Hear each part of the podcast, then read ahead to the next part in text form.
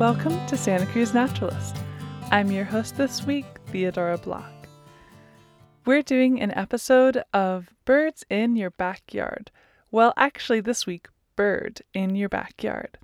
I'll be focusing on house finches this whole episode because we know lots about them, as they're one of the most commonly researched birds, and they also have lots of interesting behaviors.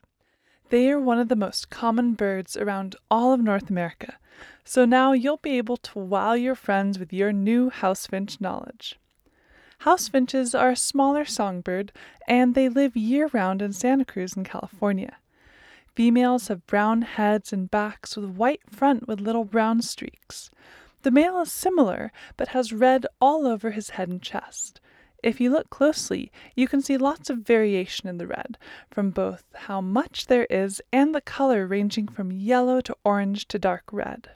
House finches weren't always so common. They originally lived in deserts of the southwest, including California.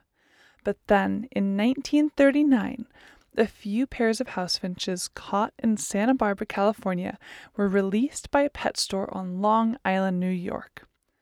They rapidly spread from New York all throughout the East Coast and coming west. Between their release on the East Coast and expanding their population on the West Coast, 50 years later, they are incredibly common and breed all throughout Mexico, the United States, and parts of Canada. They were able to do this because they're hugely adaptable and can live in all sorts of environments. You can see them all around Santa Cruz, in fields, on the edges of forests, and throughout urban areas. A great place to see them is on telephone wires. You can step out your door, look up, and there'll be a house finch or house finches pretty nearby.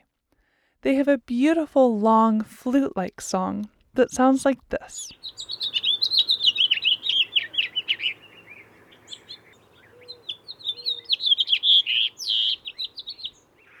In the winter, house finches are social birds and they form flocks, from a few to sometimes up to hundreds of birds.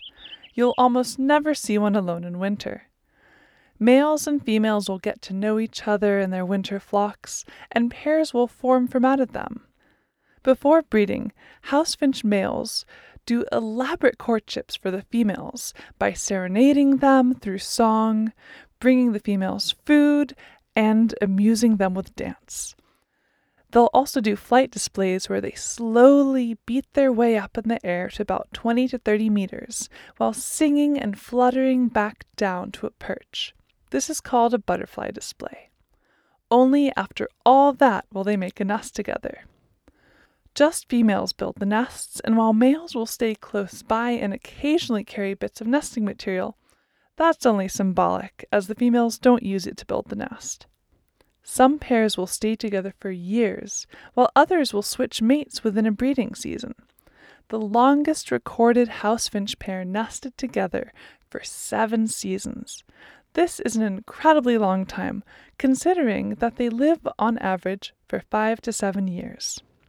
I'm Theodora Block, and if you'd like me to answer any of your bird questions, feel free to contact me on Twitter at GC Sparrow. You've been listening to Santa Cruz Naturalist. Thanks so much for tuning in.